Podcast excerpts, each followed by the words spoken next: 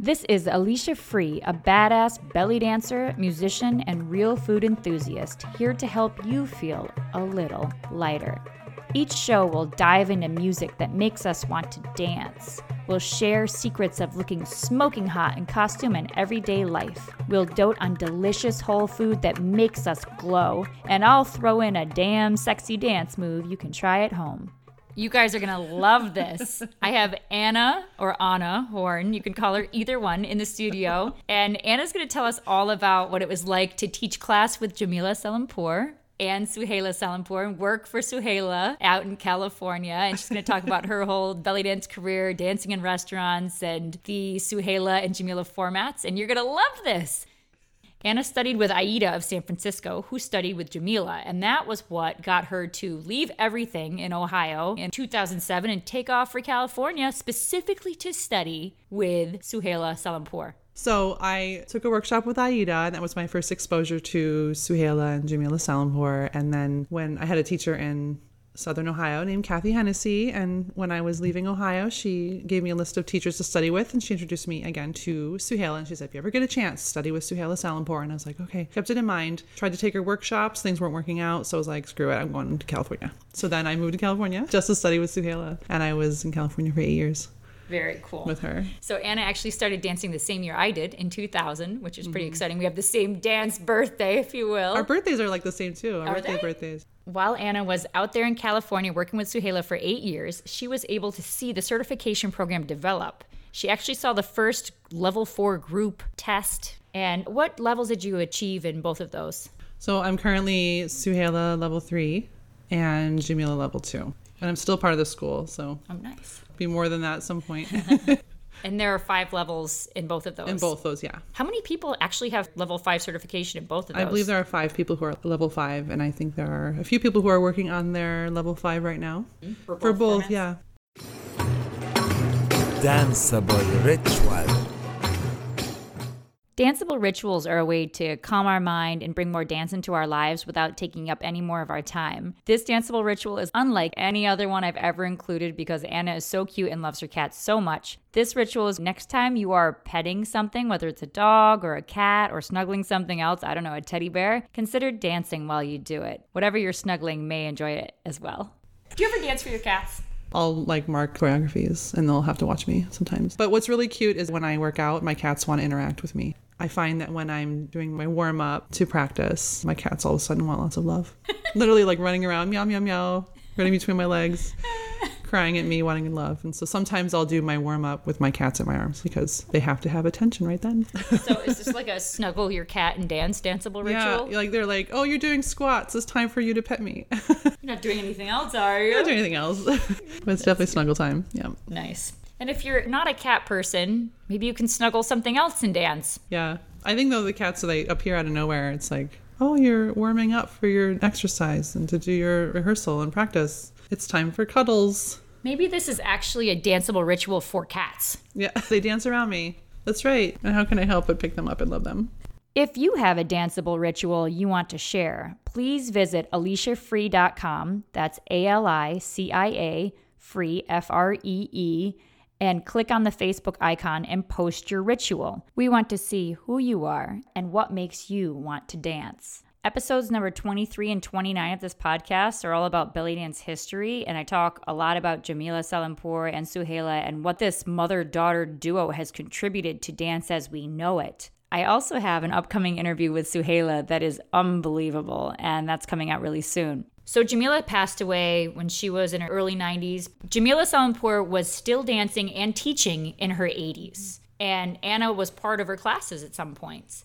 And she was her model, right? You were actually demonstrating the moves Yeah. that she was describing for her classes. So I was her teaching assistant for a few years. Mm-hmm. I took her classes also, but then I would help out as teaching assistant. And when the move needed to be displayed, maybe a new move of the week, she would have us display it with the cymbals. You know, she'd tell us what cymbals to play, and we would do it. And then the students would follow along. Her finger cymbals, I don't know, I think it's like four inches, maybe more. Wow. They were really big. They were more clanky than tingy. And they were very, very old. And I believe they were single hole. And so Suhaila Salimpour has cymbals modeled, like almost replicas of Jamila's cymbals. They sound the same. And so would Jamila play those finger cymbals while you were helping her demonstrate a move? Mm-hmm. Yeah. And did she ever demonstrate any of the moves herself? Sometimes she would. There was one time where I wasn't doing something right. She didn't like the way it looked on my body. She's like, no, no, do it this way. And she's probably in her early, mid 80s, and she's doing the move. She was doing the footwork with the hips and the cymbals, showing us, like, do it like this. I remember kind of disconnecting, like, whoa. I hadn't seen her dance in a long time. So it was very beautiful.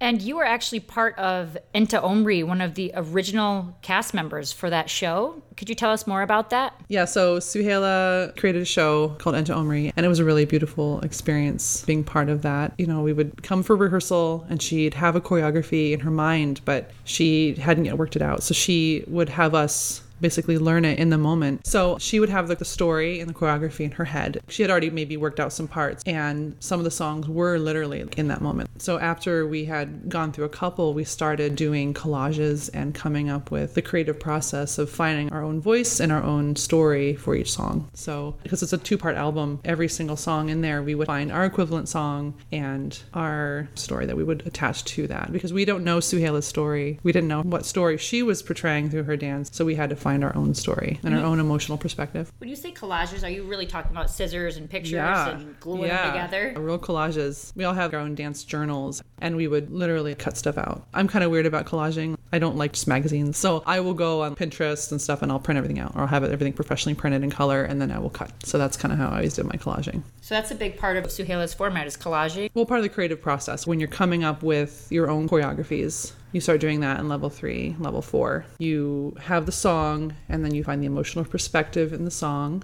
the appropriate emotional perspective. Because, you know, you might hear a song that's really beautiful and you find out it's a really sad song or an angry song, or you might hear a song that sounds maybe not sad, but, you know, it might be a happy song about a past love or something like that. But then you know you need to attach that you can't be sad and think about something really traumatic when the song's really about remembering something that made you happy but you're looking at it from the past so it makes you sad too so we had to find the meaning behind the songs and then come up with our own meaning and our own stories Very cool. Enta Omri is an album.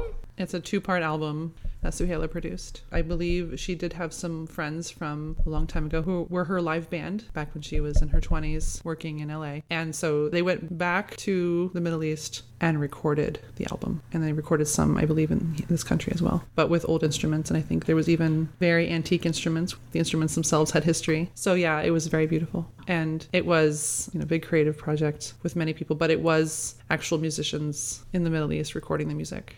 Enta Omri means you are my life. Live. Very cool. Was Jamila alive at this time? Yes. So, you know, she'd come around when we had rehearsals. But that was really amazing experience because I've been with the dance company for a few years, but we would just do other kinds of gigs. And this was the first big stage show that I got to be part of. You travel around with a dance company? Oh, a little bit. Yeah? Yeah. It was more after I left California, then they started traveling all over the world, but with Bal Anat. So we have Ball and we have the dance company. But Bal Anat, now people can learn the choreographies online and they have satellite schools all over Europe and Asia and all over the world. And so when she does tour, the main teachers there will organize their students and have them learn the choreographies, perfect the choreographies. Then they will literally take it to whatever country. And they just, you know, here's our Bal Anat performance. And then people who are from the area who fly in, they get to be part of it. It's amazing how structured they've created this whole belly dance world that is almost interchangeable in terms of like they could have a Bal Anat show wherever Yeah. in the world, but it's not the same people, but it's the same choreography and the same ideas. It's really brilliant. I mean, everyone brings their own thing to it, and then sometimes they'll have different variations. So, you know, we'll have a higher level dancer perhaps come up with something they want to present, you know, a specialty that they want to present, and like fan veils or poi and things like that, and they'll be incorporated into the dance. So then every Bal Anat show is different, but the same. And so Bal Anat used to be very earthy, very, you know, had all the ethnic kind of patterns and jewelry and fabrics from all over different places, right? I mean, does Bal Anat look anything like that now? I think they still model after the same but different, if that makes any mm-hmm. sense. It's still like they call them tribes, and so it's like each group, each dance presenting a different country, and they will have a variation of the costumes from that country. Just watching those Bal Anat videos from the Ren Fair back in the 70s, mm-hmm. I just want to be there. like I want to be there watching it. I want to be there drumming for. it. I want to be dancing. I'm just so impressed with how entertaining it is, I guess is really where I'm going with it. But ah, Well, it's still alive to this day. Yeah, and it's just as exciting. So you watch those old the old videos of the Ren Fair, and it's still an amazing experience to be part of it.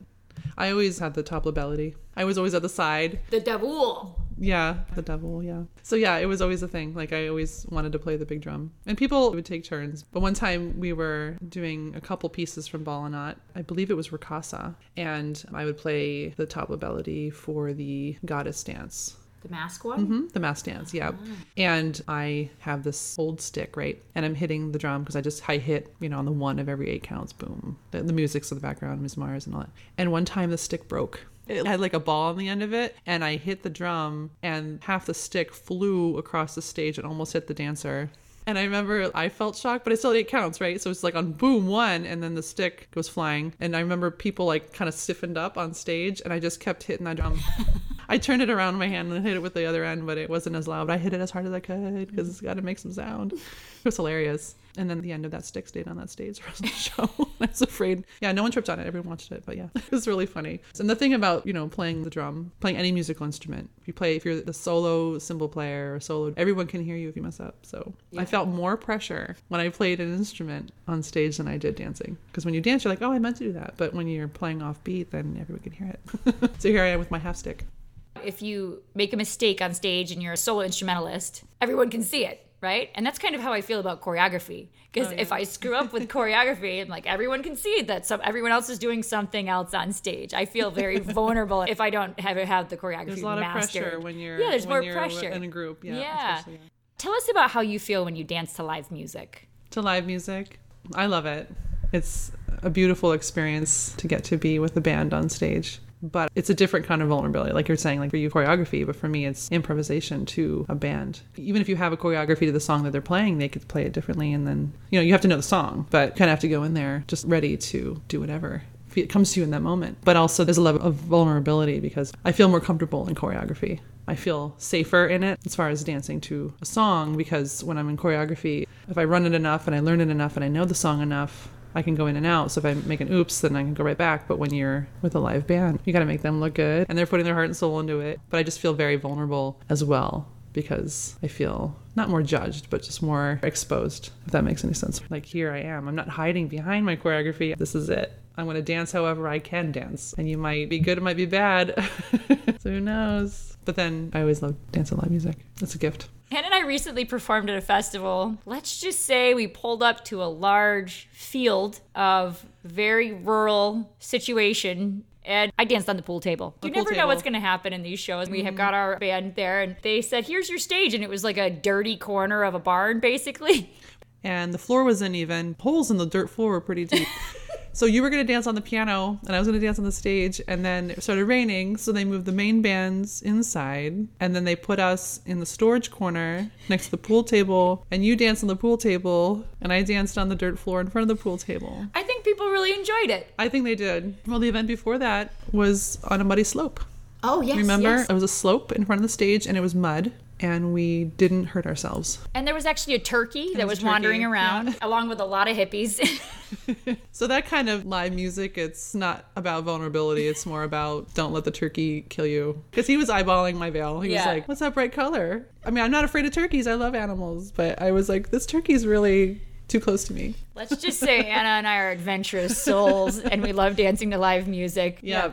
So the Suhaila format is known for being pretty intense, or the workshops and the whole process of reaching these different levels and mm-hmm. certifications. Tell us something about Suhaila, the woman behind the format. The woman behind the format. Yeah, I've known her for many years, and I just want to say she's wonderful and lovey and just a warm person. I think a lot of people are afraid of the format because it's work and you have to work hard, you know, but you improve. So you see the results if you work hard. But she is such like a mother. She's so, so giving. She will give you what you want. So if you want to improve your format and your technique, then she will give that to you. But it's work. I think that people who know of the format should really consider studying with her because and she's like a mother to everyone.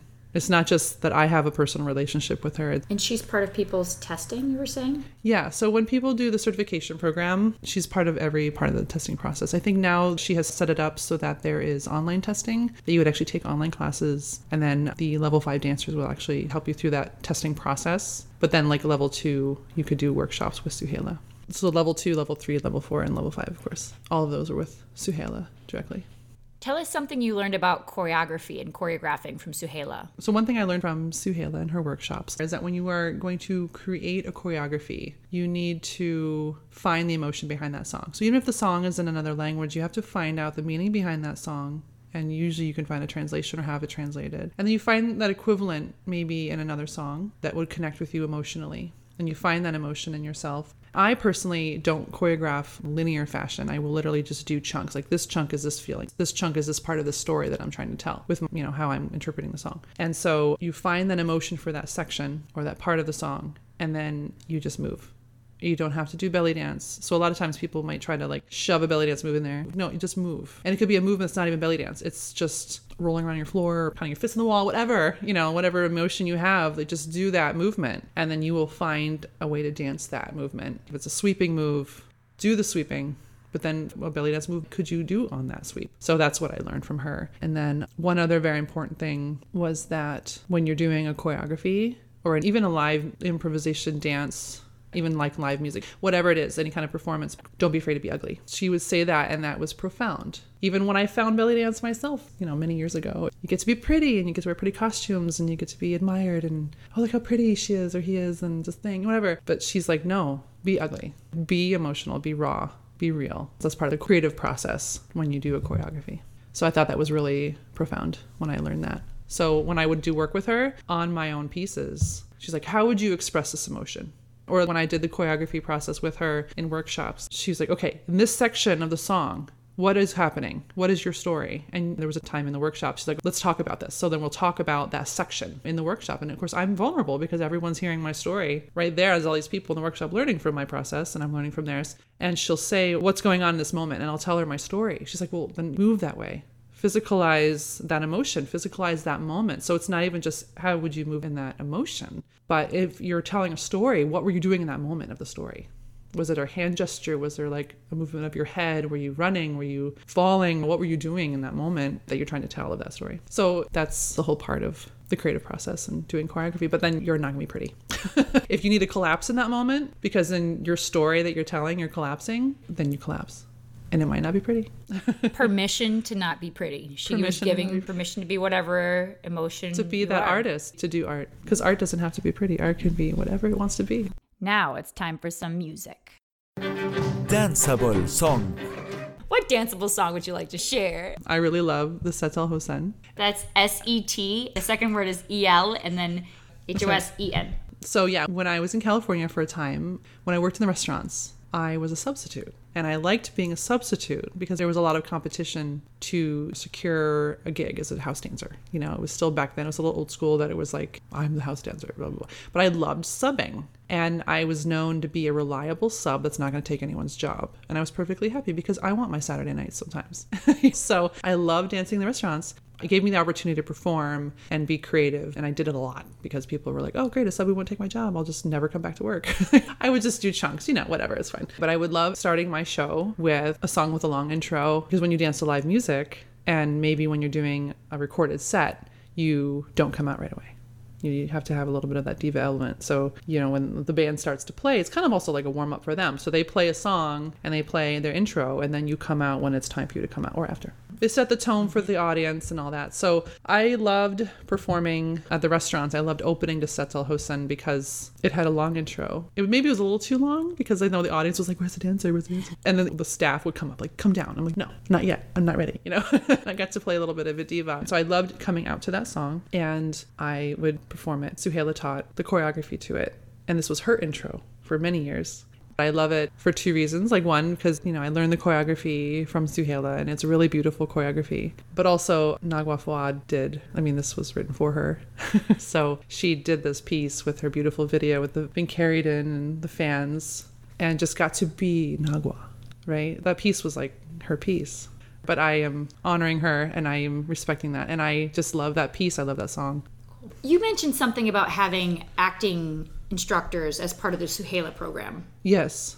Could you talk a little bit about that? Mm-hmm. So, Suhaila herself studied with Sanford Meisner. And so, part of the process in creating choreography and also performance skills was to use Sanford Meisner's techniques and apply them to dance. And that was something that Suhaila did. So when Suhaila studied with Sanford Meisner, it was for acting. Like she herself studied with him personally, and it was a room full of actors, and it was about finding true emotion in yourself from your own past and bringing that out and say your character's doing something. You've never done that yourself. You can't really pretend to know what that person's feeling, but you could assume, okay, maybe they would feel this way. What emotion in me can I bring up in myself and project out as the character to give that character life? And what experience have I had where that mm-hmm. emotion came up? where that emotion would have come up. So what Suhaila did is she took that instead of lines, it's choreography or it's movement or it's the song, you know, things like that. So you actually still feel those same emotions. So for example, when we did Enta Omri, we had one song that, you know, was like love and lost and layers and layers of feelings all in one. Mine was about losing one of my cats. But the whole song wasn't about losing the cat. The song was remembering happy times with the cat. Like there was a move that Suhaila choreographed. Like both arms are up in a V and you're looking up, right? And that's in the choreography that she did herself. And I remembered how he would get on the roof of my little cabin that I lived in, a little little cottage near the studio. And he would be on the roof. And I'm like, get off the roof. And so I used that moment I could have raised my arms up and been sad. Instead, I raised my arms up and I was like, oh, you silly kitty, get off the roof.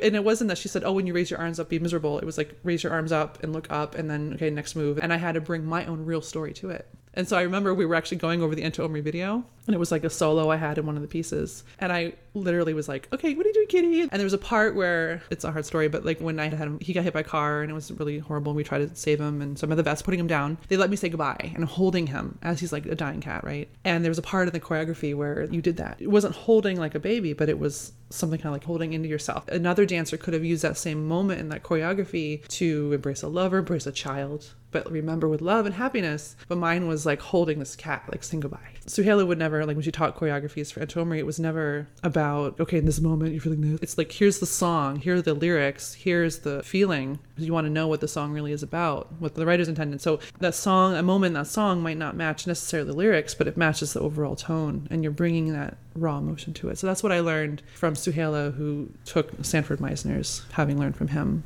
And we also took classes with Sandy Grin. He was an actor from when I was a child in Zoobilee Zoo.